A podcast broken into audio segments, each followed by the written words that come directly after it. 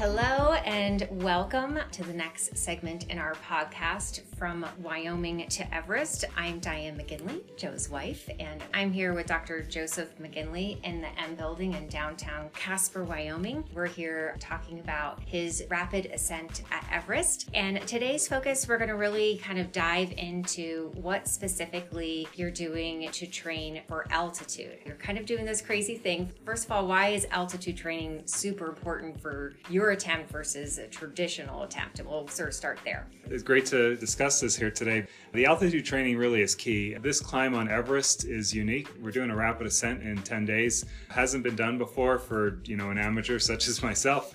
Uh, Sherpas obviously do it uh, frequently, but you know, what we're trying to do is, is new and unique. And, and as part of that, training is key to success or at least potential success on the mountain. That starts with altitude training. So, you know, typically if someone's going to climb Everest, you need to be there at least 30 to 45 days prior to your attempted climb just to get acclimated to the altitude. Base camp alone is at 17,000 feet. So what we're going to be doing is flying into Nepal and then taking a helicopter right to base camp. So my journey starts at 17,000 feet, whereas most people have been training for over a month to get to that point. To be successful or even safe with that, those type of conditions, we need to train at altitude ahead of time.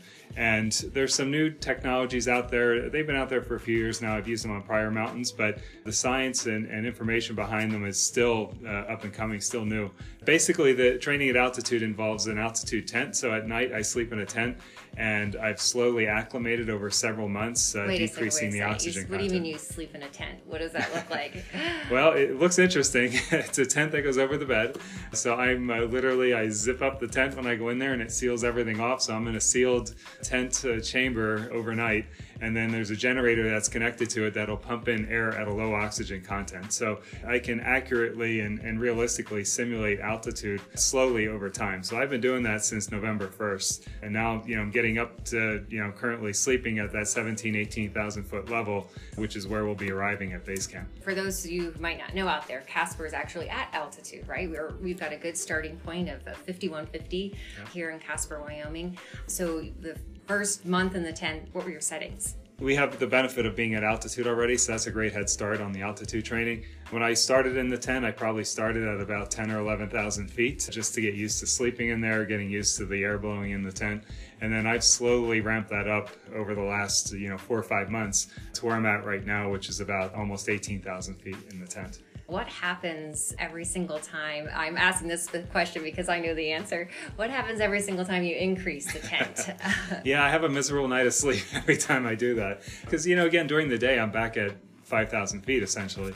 So, you know, that does put quite a bit of strain on your body with the acclimatization. So, when you go in the tent and you increase it, usually you have a rough night of sleeping. I mean, you're waking up every two, three hours. Sometimes, you know, you'll go apneic where you stop breathing and that wakes you up. You're gasping for air and waking up.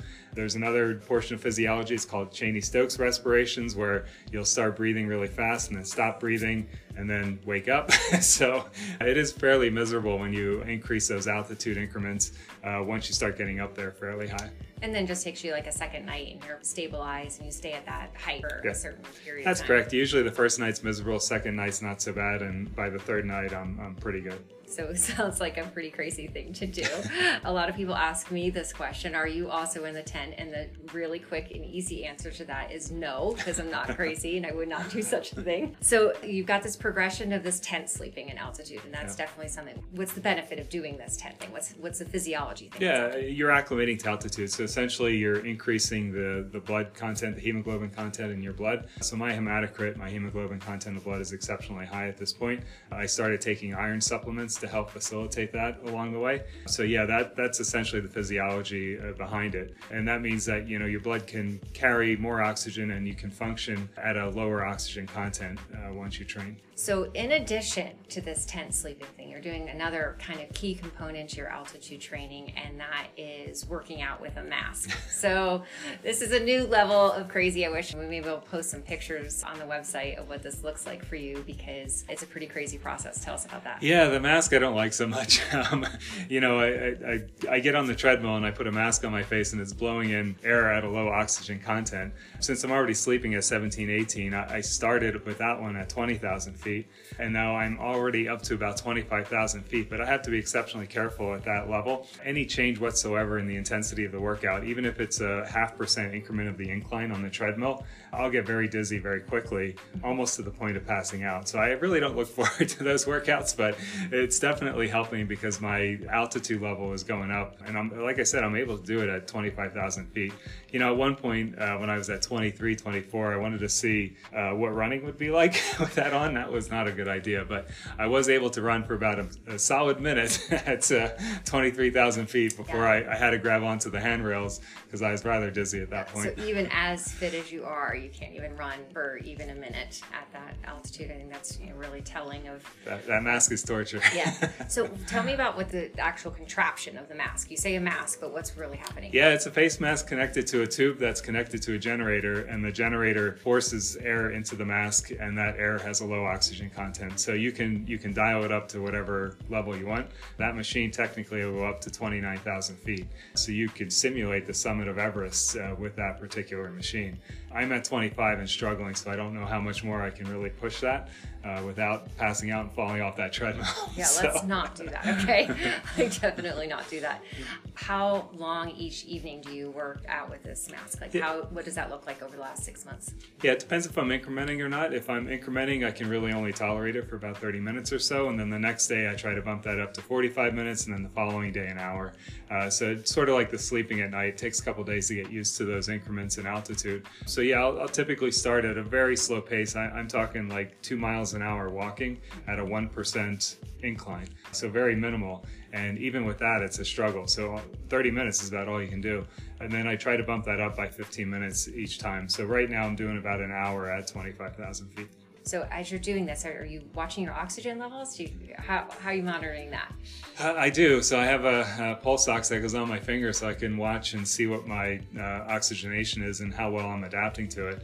And yeah, when you increment it, it it's low. So, you know, I, I, could technically be in my 50s and 60s as far as uh, oxygen content in my blood, which in a normal person that wasn't training, if you were put exactly in that level, you would pass out instantaneously in the tent at night as I acclimate, um, it'll typically, you'll see it creeping up into the 80s. And then right now I'm probably at about 90 uh, 90% oxygen content uh, at 18,000 feet. So I'm fairly well acclimated there. But on the treadmill, yeah, I, I, can drop that oxygen very quickly just by increasing the intensity slightly. So it is fascinating to sort of mess around with that. But yeah, you still have to be careful.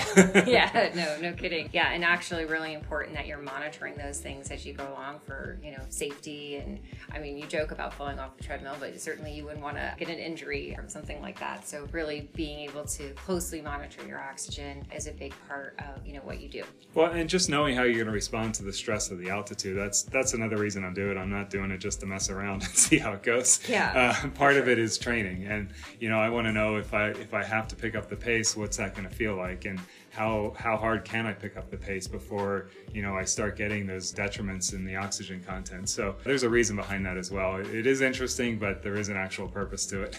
So as you're sleeping at night and as you're doing these workouts in the evenings at altitude, you are burning calories like nobody's business. So you're kind of really burning through it. So how are you countering the hard work that your body's doing all night long? Yeah, you have weird cravings. So you know the biggest one now is like chocolate milk with whipped cream. so I can, yeah. I'm drinking like a gallon of chocolate milk a week at this point. But it's you get these interesting cravings. Uh, protein's a big one. I eat a lot of protein for sure with muscle breakdown and building. Yeah, essentially it's hard to maintain maintain my weight. So I've been trying to watch my weight every day to make sure I'm not losing too much weight at this point. So countering that with just eating pretty much all day long is how you have to do it. And you want to make sure that you're getting protein and what you need in your body to help rebuild as you're stressing the body with these workouts. I also know that you have like a salad craving too. So there's definitely some vitamins there that your body is seeking out to kind of replenish um, and doing that. So yeah, recently salads and fruits have come in on those cravings. I, I've been eating, you know, two or three bananas and two or three oranges every day and then salad on top of that. Yeah. Uh, that that's a new one. Usually I don't get those type of cravings, Yeah, but uh, you're usually a sugar guy. Sugar, yes, sugar is a. Is a Everybody one, in our yes. office knows that Joe likes sugar. So there's a, an- another interesting side effect to your altitude training that I think people would be interested to learn about. Talk about the dreams. yeah, it's part of that frustrating thing when you're bumping up that altitude. You know, what wakes you? Yeah, I can tell when I'm going to wake up. You, you get, it's really weird. You get stuck in a repetitive loop in your dreams, and it's exceptionally frustrating. So you're you're sleeping and you're frustrated, and you know it's the same thing happening again and again, and then you know you're going to wake up and it's going to be like one in the morning, and you're going to have a hard time falling back to sleep. So that whole thing just makes the whole process miserable. Yeah. And you know it's coming. It's really weird. I'm sound asleep and I know it's coming. Yeah. Um, Why do you think it's ca- what's causing the just I don't know lack of oxygen? yeah, lack of oxygen. That's exactly right. Um, Right? That's, that's Oh my exactly gosh. right. So- Uh, yeah, and again, that goes away as I get used to the altitude. But it's part of that whole miserable process when you first increase that altitude. So you are doing all of these things, but you're showing up at, at base camp kind of day one at that 17,000 feet. Talk to me about your team. They're also having to prepare. Well, uh, so it's myself, uh, one guide. Uh, he's uh, doing a similar workout to what I'm doing. And then we have two Sherpas who probably just laugh at us with our training because they're just ready to go. So there'll be four of us uh, there on the mountain uh, ready to go when we land. So again, we're, we're helicoptering in the 17,000 feet. So, but they've picked specific Sherpas because they correct. Want you to be successful. Why would the folks at, at Everest want this to be a successful thing? Or Yeah, the Climbing Association really is interested to see how this climb goes. Uh, this is the first time with a professional guy taking a client on a rapid ascent, you know, attempting it in 10 days. So they did assign us two high altitude Sherpas, the two experienced Sherpas that have summited Everest uh, multiple times before.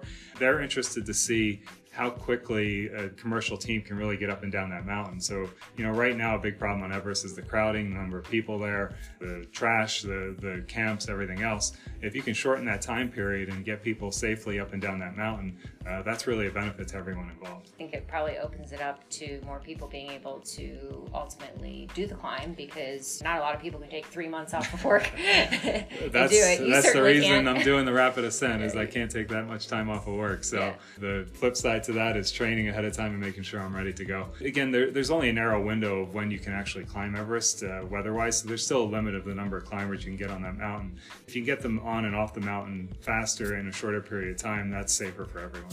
Let's talk statistics a little bit because I know this is kind of side note to the altitude training, but even with all of this preparation over the last really a year ramping up into this climb, you still statistically are more likely to not summit than to actually summit. Yeah, this is new. You know, we don't know how this altitude training really is going to work out when we're on the mountain. Now, I've done it on the past two mountains, including Denali, this past June, and, and we hit the summit of Denali in just five days, and I felt fine. No headaches, no uh, adverse effects from altitude. I felt strong.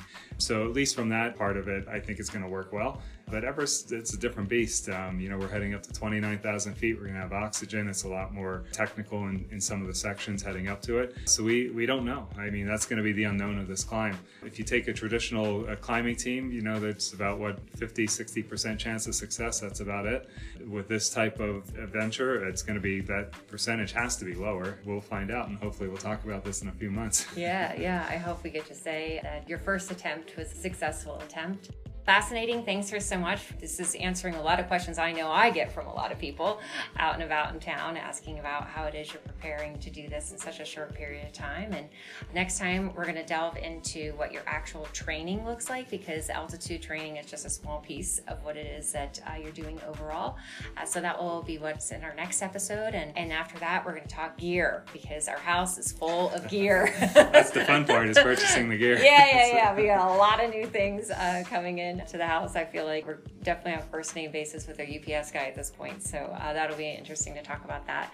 Thanks for spending some time today. I'm Diane McGinley. We're with Dr. Joseph McGinley, and we're chatting from Wyoming to Everest. Thanks so much. Thank you.